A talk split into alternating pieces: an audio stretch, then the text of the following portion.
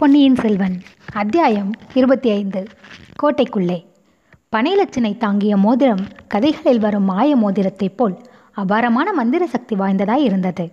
காலை நேரத்தில் பால் தயிர் விற்பவர்கள் பூக்கூடைக்காரர்கள் கறிக்காய் விற்பவர்கள் பழைக்கடைக்காரர்கள் மற்றும் பல தொழில்களையும் செய்வோர் கணக்கர்கள் உத்தியோகஸ்தர்கள் முதலியோர் ஏக கூட்டமாக கோட்டைக்குள் பிரவேசிக்க முயன்று கொண்டிருந்தார்கள்.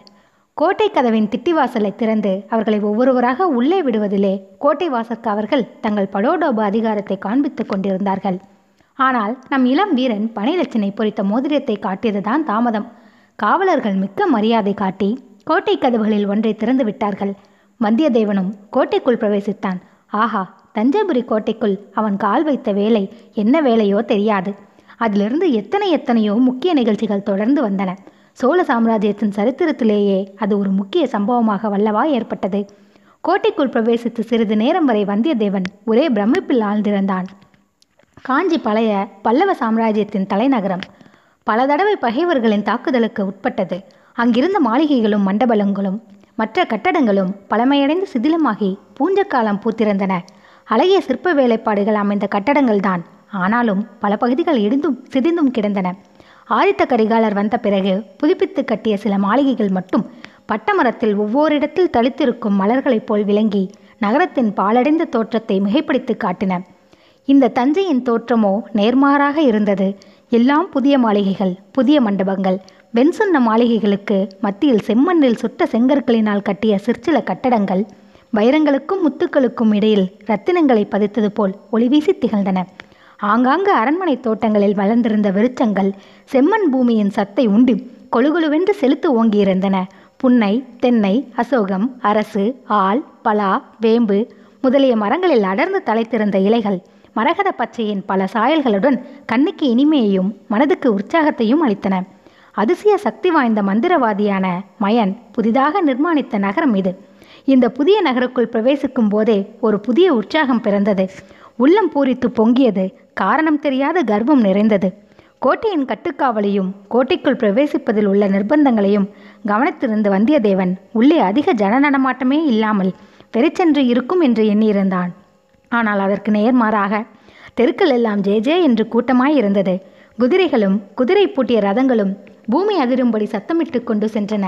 கரிய குன்றுகள் அசைந்து வருவது போல் நிதானமாகவும் கம்பீரமாகவும் நடந்து வந்த யானைகளின் மணியோசை நாலாபுறங்களிலிருந்தும் கேட்டது. பூ கறிக்காய் பழம் பால் தயிர் விற்போரின் கூச்சல்கள் செவிகளை தொலைத்தன. அவ்வப்போது காலத்தை அறிவிக்கும் ஆளாச்சி மணிகளின் ஓசையுடன் பேரிகையின் முழக்கமும் கலந்தது. இசைக்கருவிகள் எழுப்பிய இன்னிசைகளுடன் மங்கையர் பாடிய மதுர கீதங்கள் கலந்தன. எல்லாம் ஒரே திருவிழா கோலாகலமாகவே இருந்தது. நகரம் என்றால் இதுவல்லவா நகரம்? நாளுக்கு நாள் விரிந்து பறந்து வரும் ஒரு சாம்ராஜ்யத்தின் தலைநகரம் இப்படித்தான் இருக்கும் போலும். தான் இத்தகைய நகரத்துக்கு முற்றிலும் புதியவன் என்று காட்டிக்கொள்ள வந்தியத்தேவன் விரும்பவில்லை. யாரையாவது வழி கேட்டால் தன்னை ஏற இறங்க பார்த்து நீ இந்த ஊருக்கு புதியவனா? என்று அலட்சியமாக பேசுவார்கள். அரண்மனைக்கு வழி கேட்கிறவனை வெளியூரிலிருந்து வந்த பட்டிக்காட்டான் என்று கூட நினைத்து விடுவார்கள். ஆகையால் யாரையும் வழி கேட்காமலேயே சக்கரவர்த்தியின் அரண்மனையை கண்டுபிடித்து போய்விட வேண்டும். அது அப்படியொன்றும் முடியாத காரியமாய் இராது. எந்த பக்கம் நோக்கினாலும் மாட மாளிகைகளின் மீது மகர தோரணங்களும் கொடிகளும் தோன்றின. வேகத்துடன் வீசிய வேலைக்காற்றுடன் அவை துவந்த யுத்தம் செய்து சடசட படபடவென்று சத்தம் செய்து கொண்டு பறந்தன. புலிக்கொடிகளும் பனைக்கொடிகளுமே அதிகமாக காணப்பட்டன. மற்ற எல்லா கொடிகளையும் தாழ்த்தி கொண்டு மேகமண்டலத்தை அளாவி கம்பீரமாக ஒரு பெரிய புலிக்கொடி பறந்தது.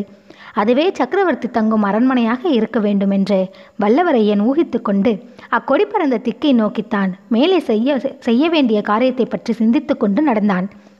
சக்கரவர்த்தியை நேரில் சந்தித்து ஓலையை கொடுப்பது முரத்காரியம். அதோடு ஆதித்த கரிகாலர் நேரில் வாய்மொழியாக தெரிவிக்க சொன்னதையும் சொல்ல வேண்டும். சின்ன பழுவேட்டரையரின் அனுமதியின்றி சக்கரவர்த்தியை பார்க்க முடியாது. அவருடைய அனுமதியை எப்படி பெறுவது? கோட்டைக்குள் பிரவேசிப்பதற்கு தெய்வம் துணை செய்ய வேண்டும். ஆனால் முழுவதும் தெய்வம் வழிகாட்டும் என்றே இருந்து விடலாமா? சக்கரவர்த்தியை பார்ப்பதற்கு நாமே தான் யுக்தி கண்டுபிடித்தாக வேண்டும். அது என்ன யுக்தி? வானர் குலத்தில் வழி வழியாக வந்த மூளையே கொஞ்சம் வேலை செய். பார்க்கலாம். சிறிது உன் கற்பனா சக்தியை தட்டிவிடு. காவியம் கதை எழுதுவோருக்கு மட்டும் கற்பனா சக்தி தேவை என்பதில்லை. உன்னை போல் ராஜாங்க காரியங்களில் ஈடுபட்டவர்களுக்கும் கற்பனா சக்தி வேண்டும். எங்கே? உன் கைவரிசையை காட்டு பார்க்கலாம். பெரிய பழுவேட்டரையர் இன்னும் கோட்டைக்கு வந்து சேரவில்லை என்பதை வந்தியத்தேவன் உறுதிப்படுத்திக் கொண்டான். கோட்டை வாசலை தாண்டி உள்ளே வந்ததும் அங்கே உட்புறத்தில் நின்ற காவலன் ஒருவனிடம் ஏனப்பா பழுவேட்டரையர் திரும்பி வந்து விட்டாரா? என்று கேட்டான். யாரை கேட்கிறாய் தம்பி? சின்னவர் அரண்மனையில் தான் இருக்கிறார். அது எனக்கு தெரியாதா? நடுநாட்டுக்கு சென்றிருந்த பெரியவரை பற்றித்தான் கேட்கிறேன். ஓ பெரியவர் நடுநாட்டுக்கா சென்றிருந்தார்? அது எனக்கு தெரியாது. நேற்று மாலை இளையராணியின் பல்லக்கு திரும்பி வந்தது. பெரிய அரசர் இன்னும் வரவில்லை. இன்று இரவு திரும்பக்கூடும் என்று செய்தி வந்திருக்கிறது என்றான் காவலன். இது நல்ல செய்திதான். பெரிய பழுவேட்டரையர் திரும்பி வருவதற்குள்ளே எப்படியும் சக்கரவர்த்தியை பார்த்து ஓலையை கொடுத்தாக வேண்டும். அதற்கு என்ன வழி? வந்தியத்தேவனுடைய மூளையில் ஒரு யோசனை உதயமாகிவிட்டது. அந்த கணமே அவன் முகத்தில் கவலைக்குறி மறைந்தது. குறும்பு புன்னகையும் குதூகல மலர்ச்சியும் தோன்றின. சக்கரவர்த்தியின் அரண்மனையை அணுகுவதற்கு அவன் அதிகமாக அலைந்து திரிய வேண்டியிருக்கவில்லை. பெரிய புலிக்கொடியை பார்த்து கொண்டே போனான். விரைவிலேயே அரண்மனை முகப்பை அடைந்து விட்டான். ஆஹா இது எத்தகைய அரண்மனை? தேவலோகத்தில் தேவேந்திரனுடைய அரண்மனையையும் உஜ்ஜயினி நகரத்து விக்ரமாதித்தனுடைய அரண்மனையையும் போலல்லவா இருக்கிறது? அந்த முன்வாசல் மண்டபத்து தூண்களில் செய்திருக்கும் சிற்ப வேலைகளின் அற்புதம்தான் என்ன? ஒவ்வொரு தூணிலும் செதுக்கி இருக்கும் குதிரை முன்கால்களை தூக்கி கொண்டு அப்படியே பாய்வது போல் இருக்கிறதே. அரண்மனையை அடைவதற்கு பல பாதைகள் நாலா திசைகளிலிருந்தும் வந்தன. ஒவ்வொரு பாதை முடிவிலும் இரண்டு குதிரை வீரர்களும் சில காலால் வீரர்களும் நின்றார்கள். அவர்கள் அண்டை நெருங்கி வராமலே அவ்வீதிகளில் நடமாடிய ஜனங்களில் பலர் திரும்பி போய்விட்டார்கள். ஒரு சிலர் அவர்கள் கிட்ட வந்த சற்றே நின்று அரண்மனை முகப்பை எட்டி பார்த்துவிட்டும் புலிக்குடியை அண்ணாந்து பார்த்துவிட்டும் போனார்கள். அதிக நேரம் நின்று கூட்டம் சேரும் போலிருந்தால் காவலர்கள் கையினால் சபிஞை செய்து அவர்களை போகும்படி செய்தார்கள். கூட்டங்கூடி நின்றவர்களும் இறைந்து பேசாமல் காதோடு மெல்ல பேசிக்கொண்டார்கள் வந்தியத்தேவன் மற்றவர்களைப் போல் சிறிதும் தயங்கி நிற்கவில்லை. வேகமாகவும் முழுக்காகவும் நடந்து சென்று அரண்மனை பாதை காவலர்களை நெருங்கினான். உடனே இரு குதிரைகளும் முகத்தோடு முகம் உராயும்படி வழிமறித்து நின்றன. குதிரை மேலிருந்தவர்கள் கீழே நின்றவர்கள் அனைவருடைய வேல்களும் முனையோடு முனை பொருந்தி வழியை அடைத்தன. வந்தியத்தேவன் தன்னுடைய மந்திர மோதிரத்தை நீட்டினான். அவ்வளவுதான். அதை பார்த்த உடனே அவ்வீரர்களின் மிடுக்கும் பெருமிதமும் அடங்கின. ஒருவன் பின் ஒருவராக மூன்று பேர் மோதிரத்தை உற்று பார்த்தார்கள். சரி வழிவிடுங்கள் என்று ஒருவன் சொன்னான். இரண்டு வேல்கள் உடனே அகன்று நின்று வழிவிட்டன. வந்தியத்தேவன் மிடுக்குடன் நடந்து சென்றான். ஆயினும் என்ன? இன்னும் எத்தனை காவல்கள் இப்படி உண்டோ?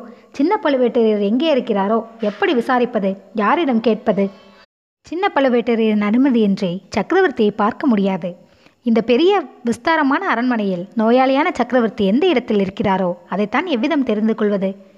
பின்னால் சிலர் கூட்டமாக வருவதை அறிந்து வந்தியத்தேவன் திரும்பி பார்த்தான். ஆம் பத்து பதினைந்து பேர் கும்பலாக வந்து காவலர்கள் அருகில் நின்றார்கள். அவர்கள் உயர்ந்த பட்டு பீதாமரங்கள் தரித்திருந்தார்கள். முத்து மாலைகள் மகர கண்டிகள் காதில் குண்டலங்கள் அணிந்திருந்தார்கள். சிலர் நெற்றியில் திருநீரும் மற்றவர்கள் சந்தனம் குங்குமம் ஜப்பாது பொட்டும் இட்டிருந்தார்கள். ஆ இவர்களை பார்த்தால் புலவர்களைப் போல் அல்லவா இருக்கிறது? ஆம் புலவர்களின் கூட்டம்தான் என்று மறுகணமே தெரிந்துவிட்டது. காவலர்களில் ஒருவன் அவர்களுடைய தலைவனாய் இருக்க வேண்டும். கவிராயர்கள் வந்திருக்கிறார்கள் வழிவிடுங்கள் என்று சொன்னதுடன் ஒரு வீரனை பார்த்து சின்ன பழுவேட்டரையர் ஆஸ்தான மண்டபத்தில் இருக்கிறார். அவரிடம் கொண்டு போய்விடு என்றான். புலவர்களே ஏதாவது பரிசு கிடைத்தால் போகும்போது இந்த வழியாகவே திரும்பி செல்லுங்கள்.